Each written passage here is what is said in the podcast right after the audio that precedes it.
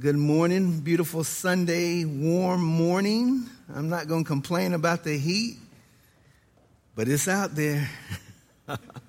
Going through the Gospel of John, the latter part of chapter 17, we'll pick up, we'll get there in verse 20. And remember a quick review after praying for himself, Jesus did in the first five verses of chapter 17 he prays two things for the 11. And the first thing he prays is that the Father would keep them. And he says in verse 12, while I was with them in, of chapter 17, while I was with them in the world, I kept them in your name. Those whom you gave me, I have kept, and none of them is lost except the son of perdition, that the scripture might be fulfilled. But now I come to you, and these things I speak in the world, that they may have my joy fulfilled in themselves. So he prays for the 11 security to let us know that our God, once again, isn't just a God, a God that saves, but he's a God that's able to keep us. And then he prays for their sanctification in verse 17. He says, Sanctify them by your truth. Your word is truth. And the mechanism that he uses in order to keep us maintaining a holy life, and you can't get away from it, is the word of God. The word of God cleanses us, the word of God washes us. It keeps us in the straight and narrow way, no matter what the world is lobbying and saying to us. And now his prayer shifts from his disciples to those whom his disciples will bring, will bring to the faith in him. And so verse 20 tells us, Jesus says, I do not pray for these alone, but also for those who will believe in me through their word. Not just the 11, Jesus has said in verse 14 of that same chapter, I have given them your word. He gives them their, his word the good thing about the apostles and those that come to know Jesus Christ as their personal Lord and Savior, He just does not give it to us. We must receive His word, and that's what they did.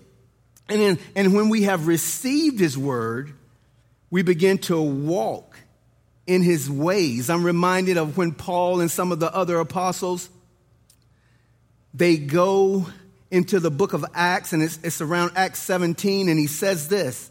But when they, speaking of the Jews, they didn't believe the word, did not find them looking, so they were in search of the, the apostles. They dragged Jason and some brethren to the rulers of the city, crying out, These who have turned the world upside down have come here too.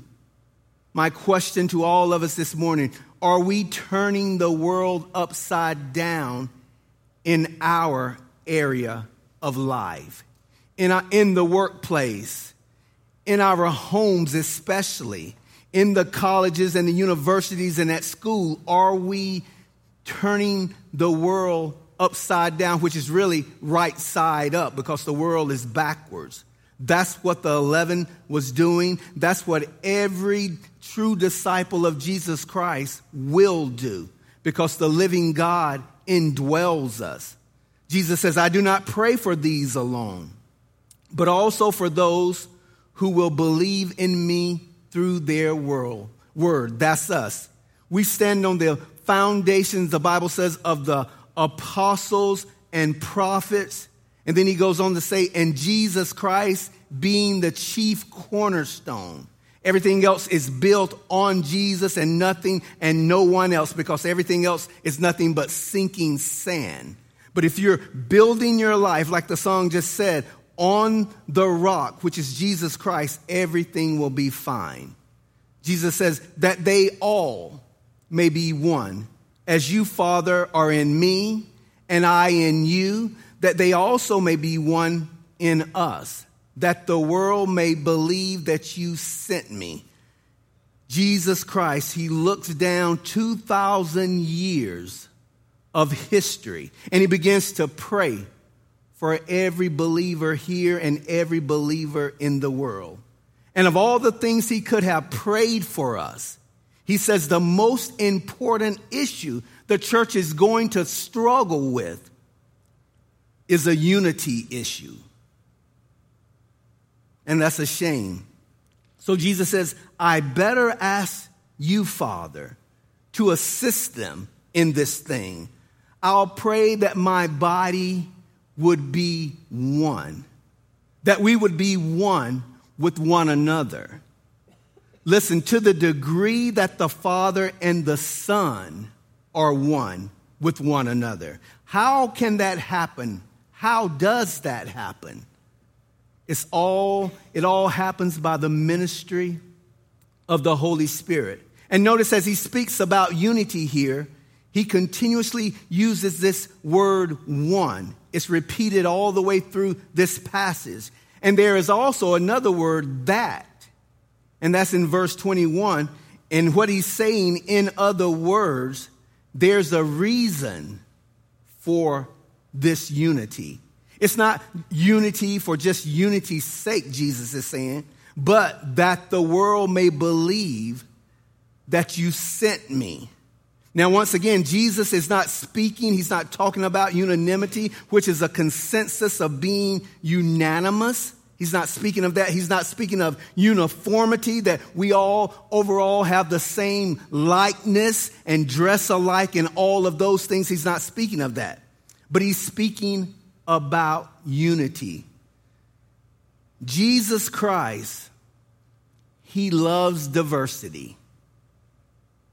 If he didn't love diversity, he would have made us all of one race. If you are good Bereans, and I know you all are, you know that all of us came from Shem, Ham, and Japheth. And if you want to go a little farther than that, from Adam and Eve. And humanity, we're made up of all multicolored ethnicity. And that's what Jesus is speaking of here. God did that because he likes that. Matter of fact, in heaven, it tells us in Revelations chapter 5, verse 9, and they sang a new song saying, You are worthy to take the scroll, speaking of the Lamb, of course, and to open his seal. For you were slain, and you have redeemed us to God by your blood out of every tribe and tongue and people and nation. No one church can be everything to everyone. That's very, that's impossible. But Jesus, once again, he celebrates diversity. But his desire, and that desire, that word is also that his will is that all churches should be one. And when the world sees that, that's what Jesus is speaking of. When he sees black and white and Latinos and Asians and everybody else coming together to worship the one true God, that's when the world will know that there's a supernatural God doing this, getting us together to fellowship. And the unity that the world will see as a witness that Jesus Christ is who he said he was. So that's very important to Jesus. You know, our country is so divided over politics and so many other things. But let it not be said of that when it comes to the body of Christ that we are divided. Because Christ, as Paul told us, cannot be divided. And if you are on the wrong side of Christ, to put it plainly and simply, you're not one of His. Our lives should line up with what the scripture tells us. And I'll move on from unity after this. Unity is not something we produce, it's something we already have. Whether we enjoy it or not, you've got it. Because Galatians chapter 3, verse 26 through 28 tells us, For you are all sons of God through faith in Christ Jesus. For as many of you as were baptized into Christ have put on Christ. Paul says, There is neither Jew nor Greek, there is neither slave nor free, there is neither male nor female. I can say a lot about that in today's culture, but I'm not. for you are all one in Christ Jesus. So, once again, unity is a fact. Whether you know it, whether you experience it or not, the Holy Spirit inside of us brings that unity. I've said before when we went on that mission trip a couple of times to Colombia, I'm on the plane and I'm thinking, man, this is going to be strange. I'm not going to know what to say. I'm wondering if they're going to like me. And I get over there, brothers and sisters in Christ. It was amazing. And that's the way it should be if we are who we say we are, no matter where we go in the world. We have unity. Now, verse 22 talks about Christ's glory upon his disciples. He says, And the glory which you gave me, the manifest beauty of his holiness, the going public of that, the glory, the kabod, the Greek word, the doxa of God. He says, I have given them that they may be one just as we are one. Now, in what sense did Jesus give the disciples his glory? I believe that's in the sense of Jesus completing his task of revealing the Father to them. Because the source of all of this glory belongs to the Godhead, and Jesus brings that glory down to earth. And knowing Jesus is knowing the Father, and He shows us His glory with this fellowship with the Father. He has shared with His disciples to the extent that He can say, If you've seen me, Jesus says, you have seen the Father. And even in eternity, we will be learning of the glory of the Godhead. Jesus then says in verse 20, 23, I in them and you in me, that they may be made perfect in one, and that the world may know that you have sent me and have loved them as you have loved me. He's praying that the world will know that you love them. Speaking of the believer here. And I'm still learning of the love the Father, the Godhead, loves me with. And that can be difficult because we are so used and we are so prone to trying to earn love. Doing the right things when you were a child to please your parents. That's okay, that's good and well, we should. But it's always about earning love. And God is saying here, listen to what Jesus is praying. Father, you have loved them as you have loved me. That blows me away. There's no perfect, more perfect of a love than the Father, the way the Father loves his Son. And that same way the Father loves the Son, Jesus is saying, that's the same way the Father loves us. That's amazing to me. When the Father looks at me, and when the Father looks at you, He doesn't see our failures.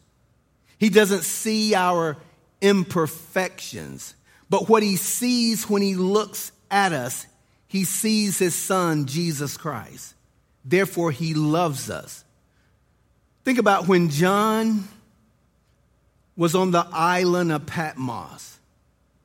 And the glorified Jesus Christ reveals himself to him. And in John's postscript, he says this Grace to you and peace from him who is and who was and who is to come.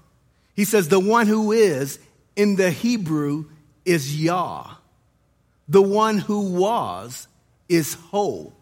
The one who is to come is Va from Jehovah, Jehovah, God. And he extends grace and peace to everyone that's his child. That's amazing to me. He knows us from all different angles, and he still presents his grace and his peace to us. Find someone else, if you can, who does that.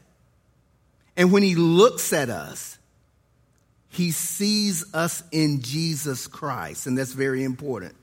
Jesus goes on, he says, and that the world may know that you have sent me and have loved them as you have loved me. Father, I will.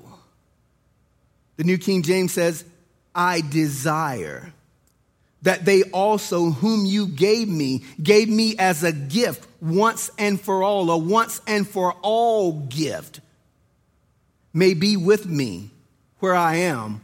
All through the Gospel of John, we've been reading, Jesus says, I don't say anything but what the Father say. I don't do anything unless the Father does it. When you see me, you've seen the Father. I'm in the bosom of the Father. And the one time, the only time, go through the gospel, that Jesus raises his will and says, Father, this is what I want. I will. No man could ever do that and not be in sin. But Jesus says, of all the things I want, this I have one request. Father, I will that they also whom you gave me may be where I am. Father, I can't wait to get everyone home. My mom, my dad used to talk about that all the time when my brothers and sisters, they may be off to college or whatever. And my mom and my dad would always say, I can't wait until the holidays to get all the kids at home. That's what Jesus is saying. It's nothing like that. To get them around the table and talk sports and talk the Bible and talk, well, not politics, but everything else. You can talk politics if you want to, but that's my point. You, you can be yourself. You're open at home. And Jesus is saying, I can't wait to get all of you guys home with me. That's what I want more than anything that they may behold my glory. That word behold, theoreo, to view, to perceive my glory, which you have given me. For you loved me before the foundations of the world. That they may not be far away, that day when we get to see Jesus Christ's glory, I don't believe is that far away. Because my Bible tells me that the rapture of the church can happen anytime. You can call me an, an escapist, I'll take that.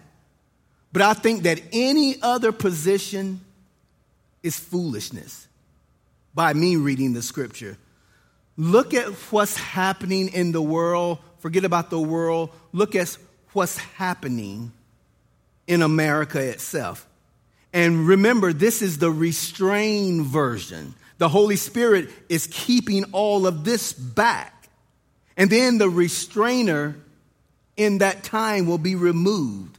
Look at what's going on today hatred and bigotry and discrimination. All of this is the restrained version.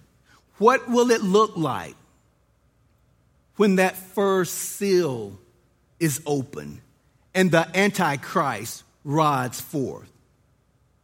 That's what the world has waiting for them, those that don't know Jesus Christ as their personal Lord and Savior. So Jesus says in verse 25, O righteous Father, the world has not known you. Ask anybody today, the unbelievers, yeah, I know God. But Jesus says, the world has not known you, but I have known you and these have known that you sent me. In verse 11, he calls on his holy father, and he's emphasizing his holiness here. And now he calls the father his righteous father, and it speaks of his character and the standard of righteousness that he holds. Once again, only the Godhead can look at the law and make it blush. God in his holiness and his righteousness who the world, Jesus says, does not know. The world has created their own gods, but they don't know the one true God, nor Christ whom he has sent. Jesus says, And I have declared, and that's past tense, to them your name, and will declare it future tense, that the love which you have loved me may be in them, and I in them. Once again, the same love that the Father loves me is the love that Jesus wants us to love one another with. That can only happen supernaturally. That's the only way it can happen because you guys are hard to love. That's supposed to be a joke. You can say the same thing to me. I'm hard to love. Ask my wife. but there's a unity there. You can't fake that. Only if you have the Holy Spirit in you that you can love one another just on the basis of that's my brother or sister in Christ. Religion can't do that. I've seen the most devout Muslims and Hindus because they had all those types of religions where I was for a few years. And they were so devout, they wouldn't eat pork, they wouldn't eat meat, they wouldn't eat this, they wouldn't eat that. But they just backbited and talked about how holy they were more than their brother, other brother was. There was no unity there. The only time I found unity is when I surrendered my life to Jesus Christ. No matter of my socioeconomic uh, layer that I'm in, no matter whatever it is, if there's a brother in Christ and there's another brother in Christ, that's special. That's unifying. And that's what Jesus is praying for here. It only happens when we yield our lives to the Holy Spirit and allow Him to have His way. It says in chapter 18, verse 1, when Jesus has spoken these words, what are these words? All the way from chapter 13, when they went into that upper room, all the way to the end of chapter 17. Matthew tells us after they had sung a hymn. I love that.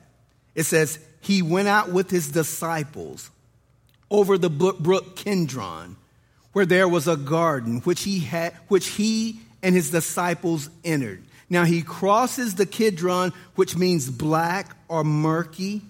It was a place, Josephus said that in these years, and I'm talking about from 80 29 to probably 32 in these years when they were bringing all of these sacrifices to the temples josephus says that the average amount of lambs they brought and that were sacrificed was about 200000 can you imagine that?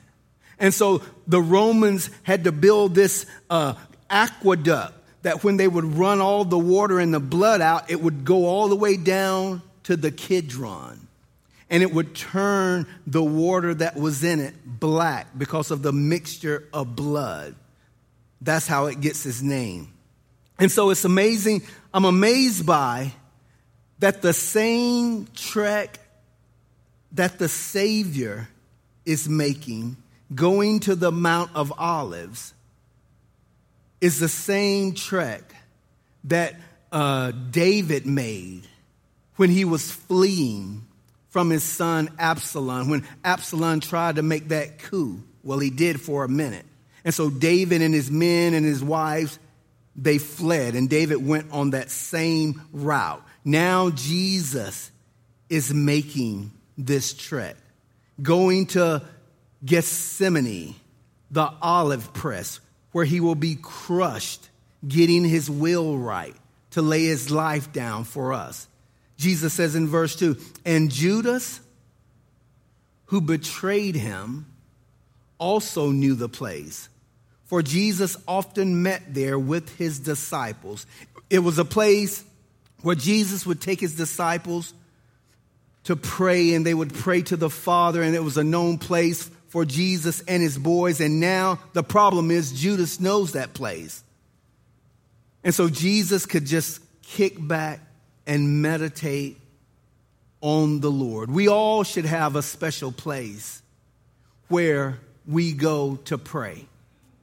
Whether it's like the movie War Room, it's a prayer closet wherever. I heard, uh, I think it was Jack Hibbs says he, he just sits in his rocking chair and puts a, a shawl around him and just rock for an hour and so and pray, pray for the church. But we should all have that place where we can go and cry out to the Lord.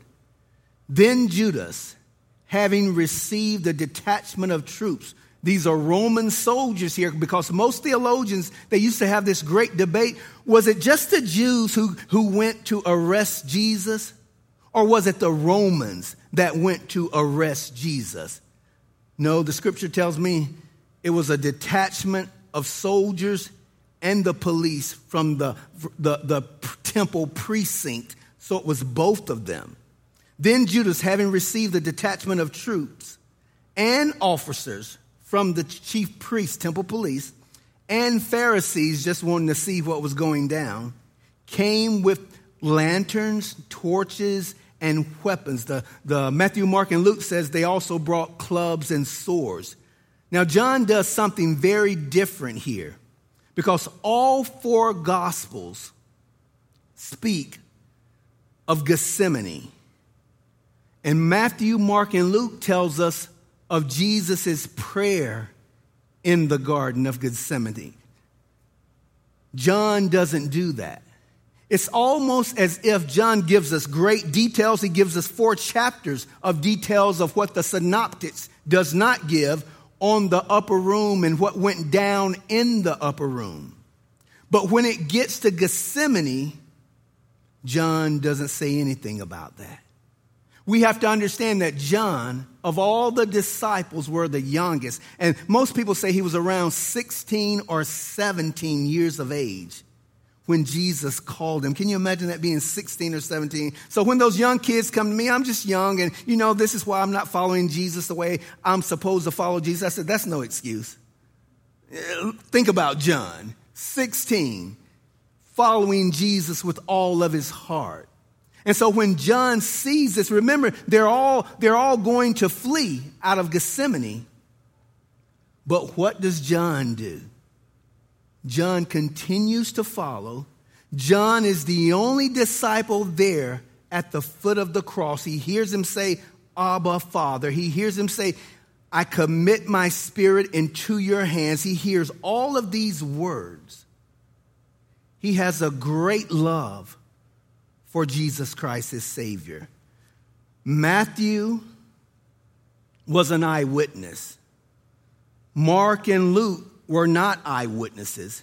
So they weren't that close to the Lord. And Matthew wasn't in the inner circle like Peter, James, and John. My point is here that when it comes to the scene of what Jesus goes through in this agony, John doesn't even mention it. It's too tender for him. Remember, he sweats great drops of blood. That only comes from a high measure of stress in your life. He knows what he's about to go through. And he begins to sweat these great drops of blood. And John says, I was there and I don't even want to talk about it. Hebrews 5 7 tells us, who in the days of his flesh, speaking of Jesus Christ, when he had offered up prayers and supplication, speaking of right here in the garden, with vehement cries and tears. How much of that does John remember? Once again, he gives us the Passover dinner. He gives us all of those details. But when it comes to this, he doesn't say a word. Now look at verse 3 again with me. It says, Then Judas, having received a detachment of troops. That word detachment is a cohort, one tenth of a legion. A legion is a thousand soldiers, 6,000 soldiers. So 600 men, the Roman gives them to go and apprehend Jesus. And then it says, and officers from the chief priests. So all combined probably was about a thousand people that they send to this man. It says, and Pharisees came there with lanterns and torches and weapons, oil pots, lanterns, uh, torches, where they c- accumulated sticks together, tied them together, and ignited them. Can you imagine them crossing the Kidron when Jesus and his disciples are already there looking down and you see there's no light, there's no street lights, there's no flashlights. You just see all of these torches and all of these men coming to arrest him. What an image that had to be. But check it out, check out what it says. Verse 4 Jesus, therefore, therefore, precedes what has just happened, knowing all things that would come upon him. A real and true hero is Jesus Christ, one who does not flinch, one who does not shrink from circumstances when they're happening. He had just given thanks, remember, in that upper room and said, This is my body broken for. That's an atonement word for huper, instead of, This is my body broken for you. And this is my blood, which is shed for you. He says, Knowing all things, he went forward. They're there now. He didn't hide himself, but he yielded himself. He had wrestled with the Father three times. The synoptic gospel tells us he went back and prayed. Father, if there's any way, take this cup from me, but nevertheless, not my will, but your will be done. He prays that prayer three times. And now everything is settled. And he goes and he says, And he said to them, when they arrive, Whom are you seeking? And at this point, everything is on autopilot, moving smoothly, moving exactly the way the Godhead had set it up to move. It tells us in Acts 2:23, and I'm going to read from the King James because it flows a little better for me in the King James.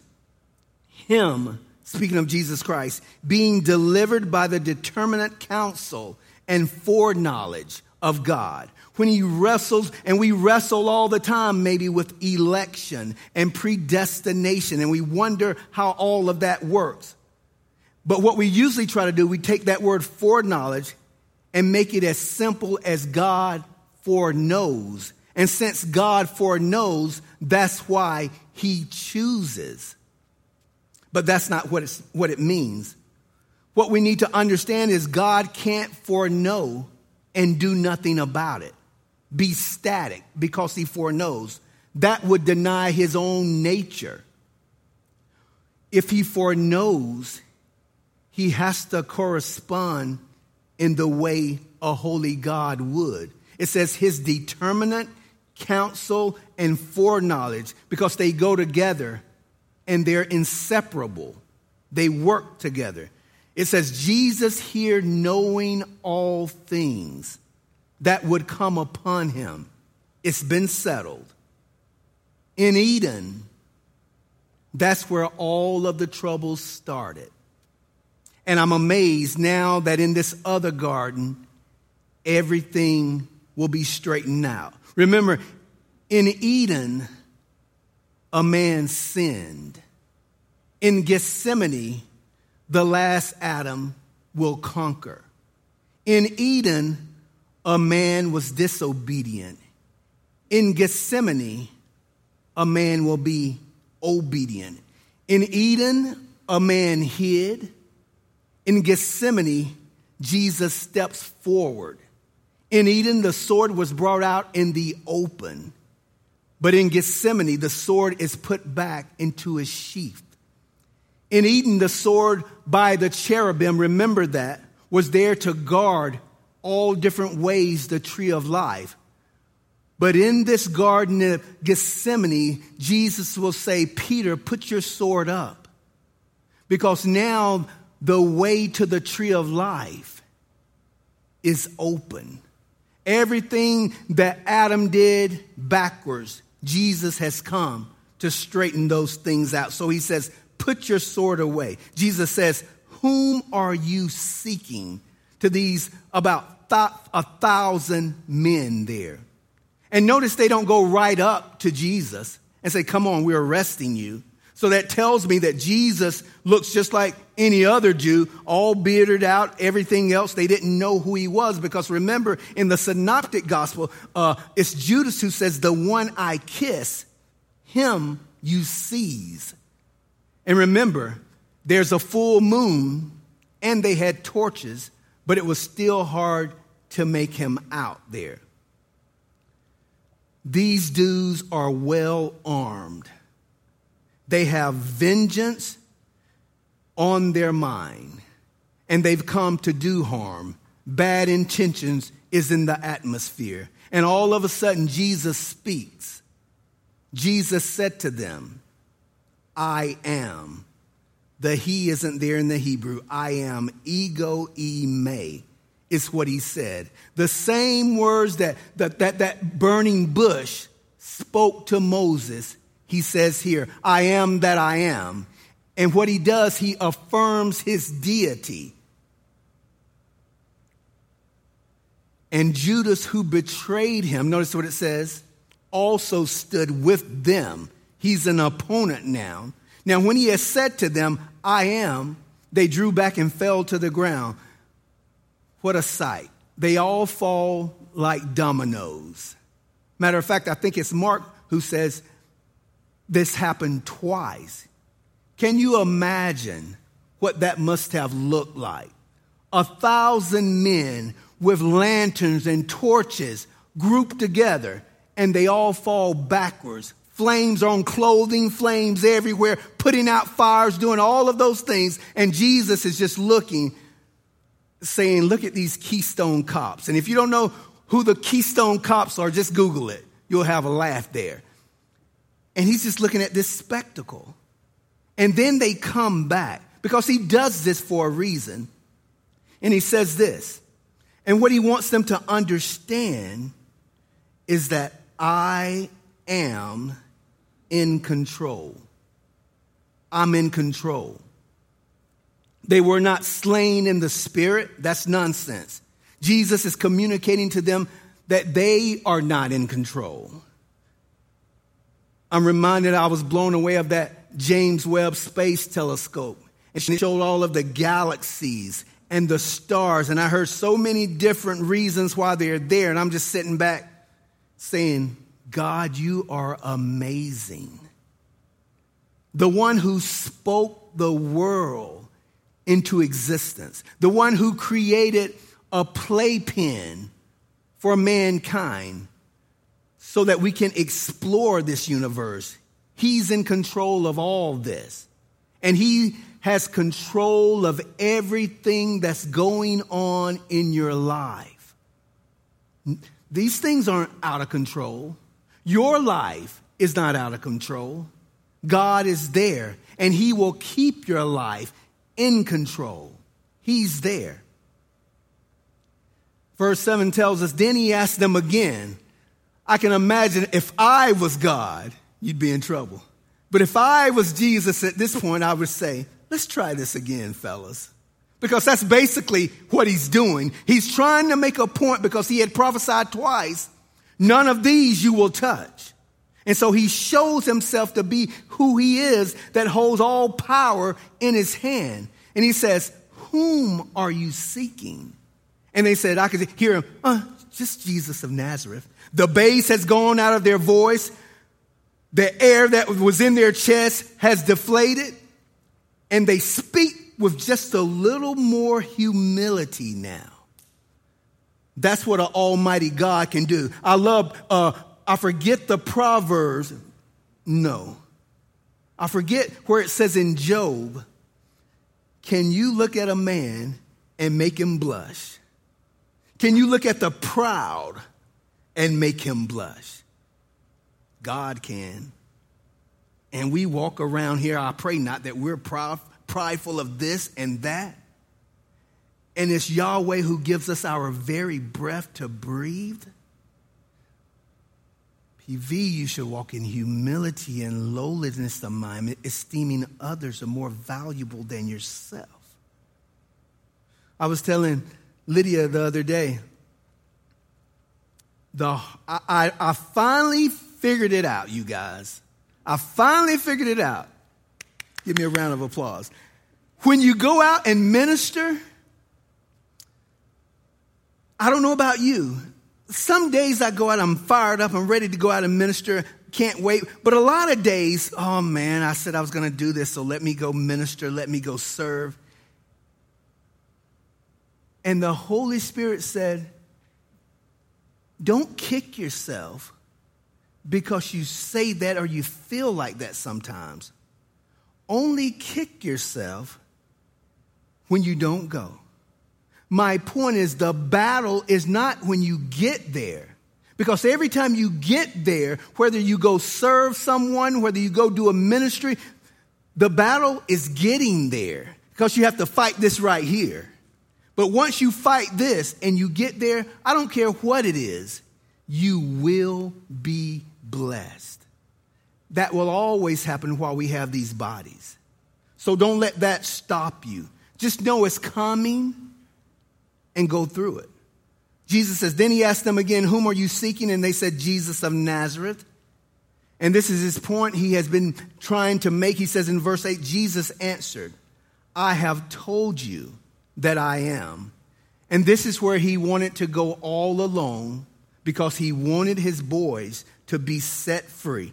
He says, Therefore, if you seek me, let these go their way. Who's going to argue with them now after they've been knocked down? After they're trembling already, having to take this man in? He's got his point made. Sometimes, because we're going to find out Peter's going to hang around, Peter's going to make a mess of things. But there was an opportunity when he said, Let these go, all of them had their opportunity to go.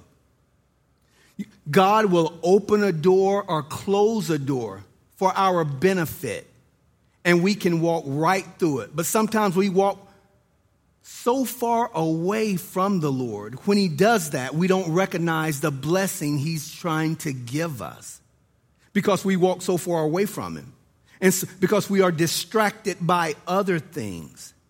Peter was distracted. And so Peter is going to stay there and he's going to make a mess of things. Peter could have and should have left. He says, Therefore, if you seek me, let these go their way, that the saying might be fulfilled, which he spoke in John 6 39 and spoke in John 17 12. Of those whom you have you gave me, I have lost none. Then Simon Peter, having a sword. Now, where did Peter get a sword from? That's not good when a fisherman has a sword. He doesn't know how to use it too skillfully, and he's going to find out.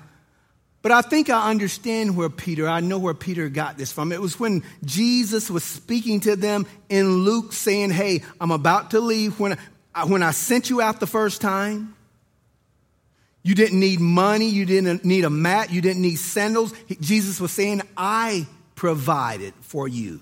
But then he says, But now, he who has a money bag, let him take it. And likewise, a knapsack or a mat. And he who has no sword, let him sell his garment and buy one. Then the disciples said, they probably didn't hear anything else. Lord, look, here are two swords. And Peter heard that, and he must have went and got a sword. And so he's in trouble here.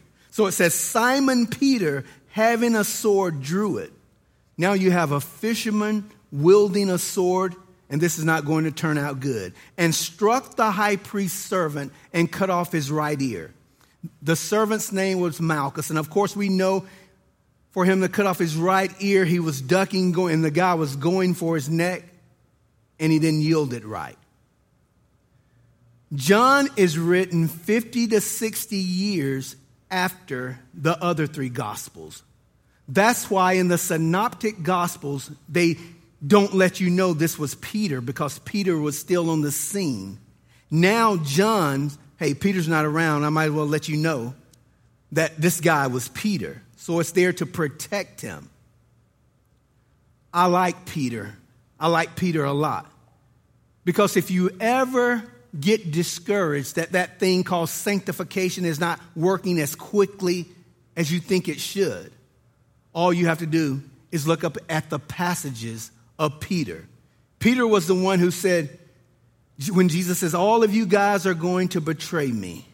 And Peter says, Come on, Lord, I'm not going to betray you. Even if all of these guys betray you, I'm not going to do that. I'm ready to die for you. And one thing about Peter, he meant that.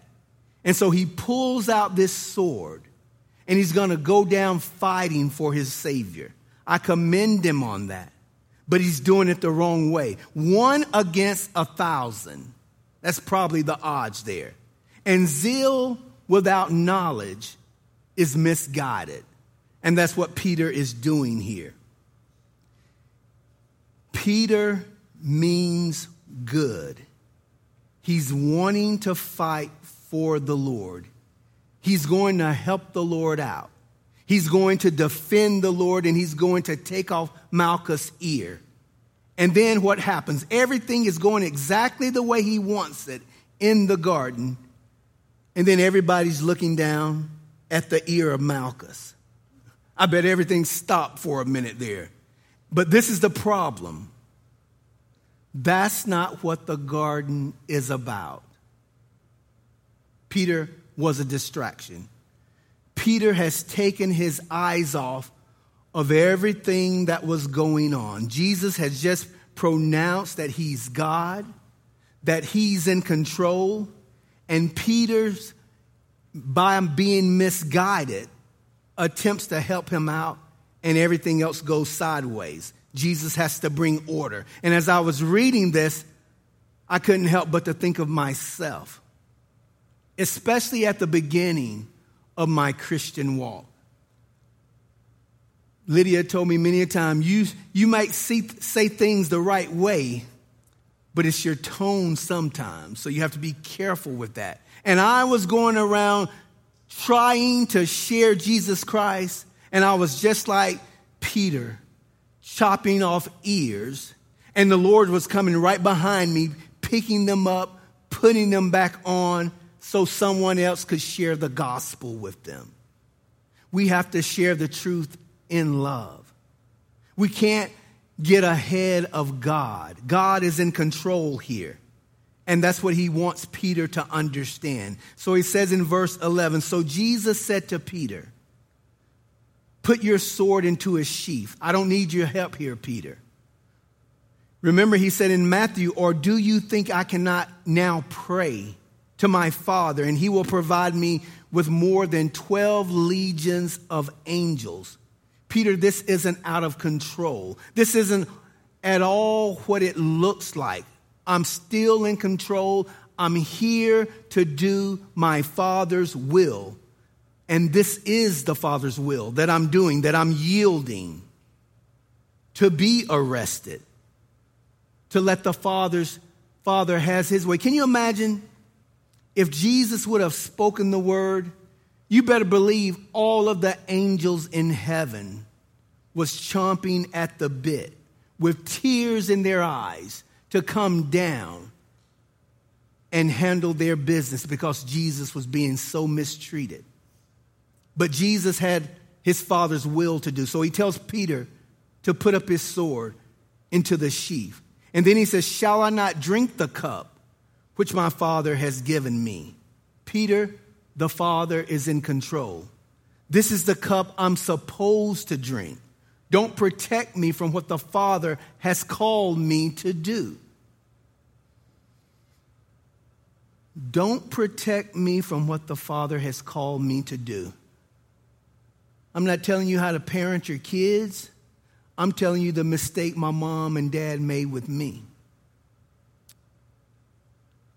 Once again, after high school, I didn't get into any trouble.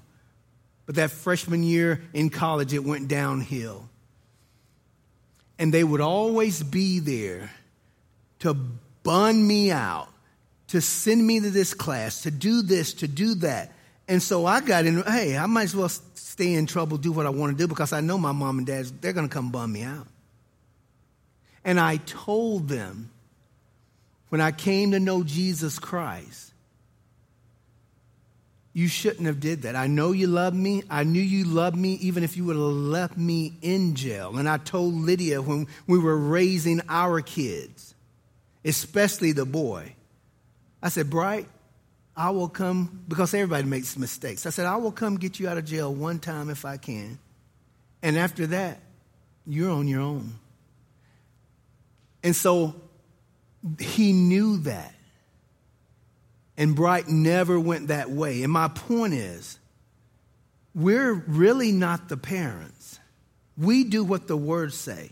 God's the parents. But you can do so much for your kids because you love them when it's a time to say, I've got to turn you over to the Lord. Now, that's between you and the Lord when you make that decision.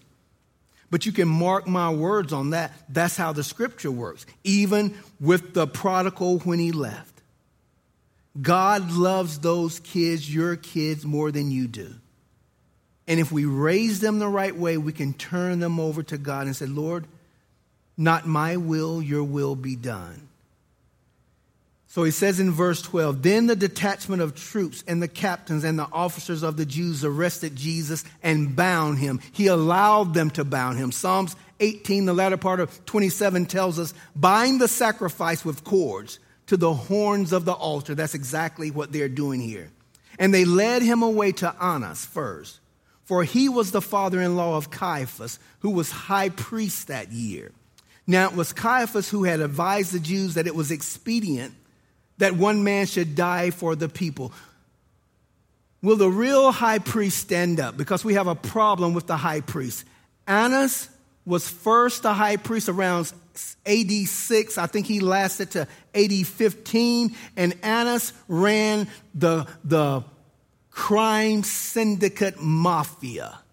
Annas was a scandal of a man, even though the Jews appointed him. So when Caiaphas comes on the scene, they sit Annas down, and Caiaphas, by the Roman rule, they make him high priest. So when they bind Jesus and they arrest Jesus, the reason they take him to Annas first is because they say, hey, we don't care what the, what the Romans say. We're taking him to Annas. He's still our man. But sooner or later, Annas has to take him to Caiaphas. The reason I tell you real quickly that Annas was a ruler of the Jewish mafia, imagine this. As all of the pilgrims are coming to Jerusalem, some will only make this trip one time. And they come with their lamb, they come with their goat, and they go to the temple precinct in the court of the Gentiles where they shouldn't be anyway, but they didn't care about the Gentiles to let them worship there. So they're there in the bazaar and they're selling animals. And these pilgrims, they bring their lamb, and if whether there's a spot or blemish on it or not, oh, those rulers of Annas are going to say, hey, here's a, here's a blemish. You've got to go over here where they're kosher and pay, and pay 10 times more for this animal. That's how he was making his money. And then if you got smart and you went to Jerusalem, you say, okay, I'm just going to take money and purchase one there, right? Well, at the temple, they only used the shekel. And so you had to change, exchange that for the temple shekel and an exorbitant price. And Annas was still making money hand over fist. Most theologians tells us that in 32 AD, Annas made about three to five million dollars there in that time with the racket.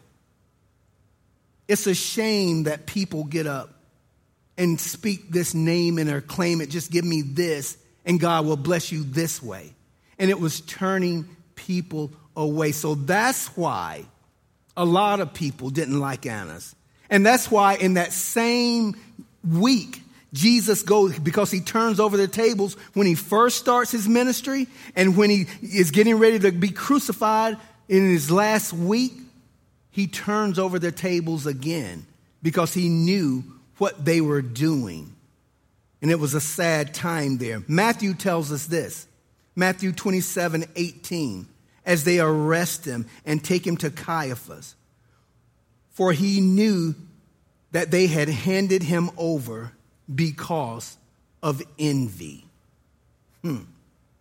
Luke 12, verses 13 and 15 tells us Jesus, these two men, these two brothers are arguing over an inheritance.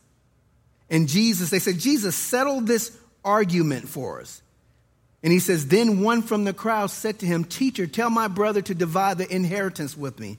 But he said to him, Man, that's the first and only time I ever heard Jesus say man.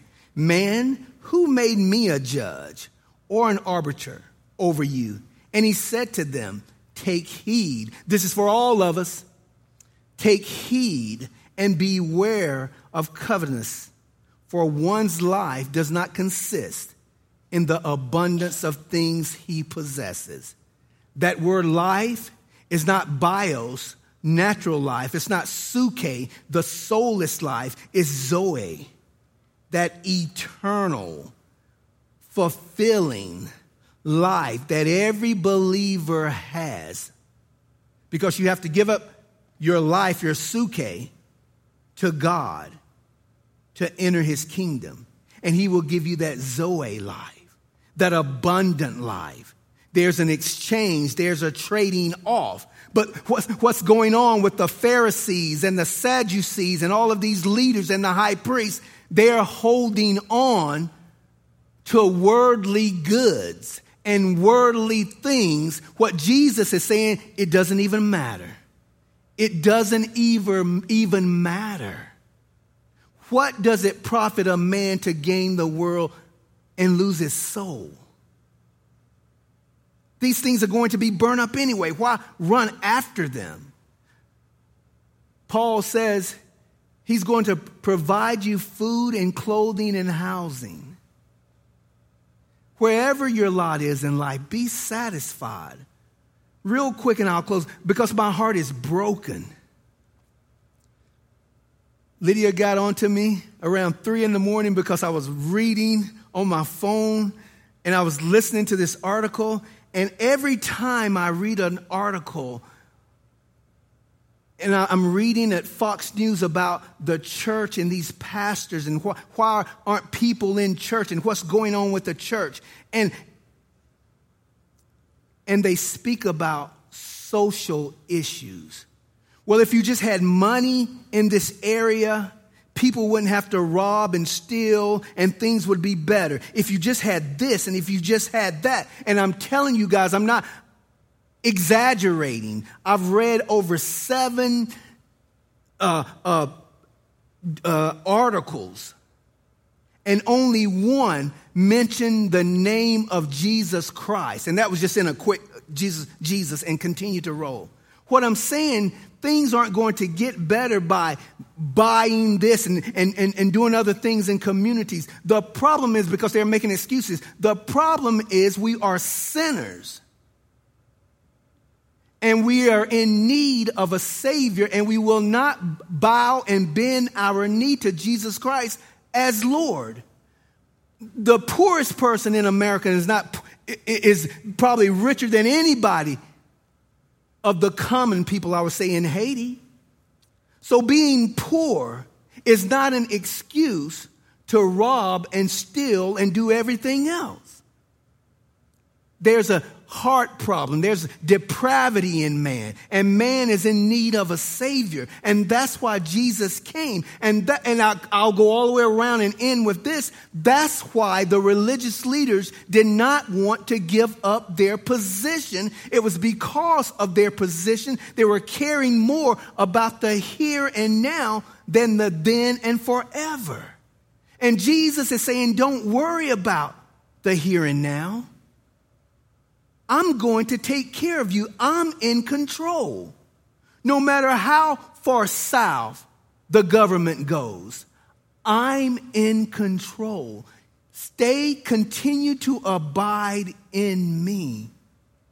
And I'm going to bring you to an acceptable end.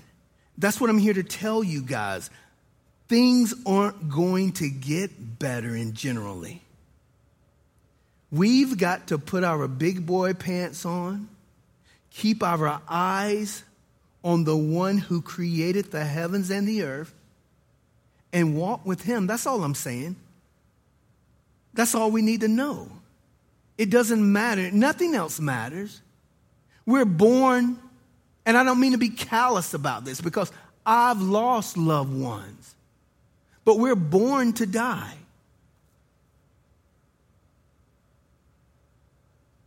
Just make sure when it's your time, you know Jesus Christ as your personal Lord and Savior. Sadness, because we do, we do not have a file the worship team can come up. We do not have a file to put death in.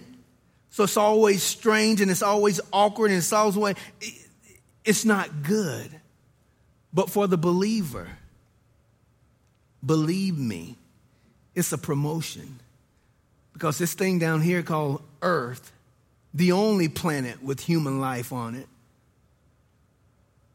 it's not going to get better. That's why it's important, that's why it's imperative for every believer to shine like stars in the universe for a dying and a depraved world that we may show the love of Jesus Christ. Let us stay in the Word, let us stay in prayer, and allow the Holy Spirit to change us. Father, I'm so thankful that Jesus would pray for me. 2,000 years ago, he had me and every believer in here and that's watching on his mind. And nothing can shake that. Because we know everything that can be shaken will be shaken. But your love for your children, Father, will never be shaken. You love us with an everlasting love because we have believed in your Son, because we are connected to your Son, and all eyes is on him. And whatever comes our way is filtered through his loving hands. And he's right there with us to go through anything that comes our way. The believer in Jesus Christ should be the most confident person in the world. Not arrogant, but confident, knowing that our God loves us. And He's not only a saving God, but He's a keeping God. And He will keep us to the end. Father, we love you. Father, give us grace to continue to bow to your will in every area of our lives that we may be, bring glory to your name. And we ask all of these things through Jesus Christ, our Lord and Savior, to the Father God. Amen. Let's stand and close with a song, please.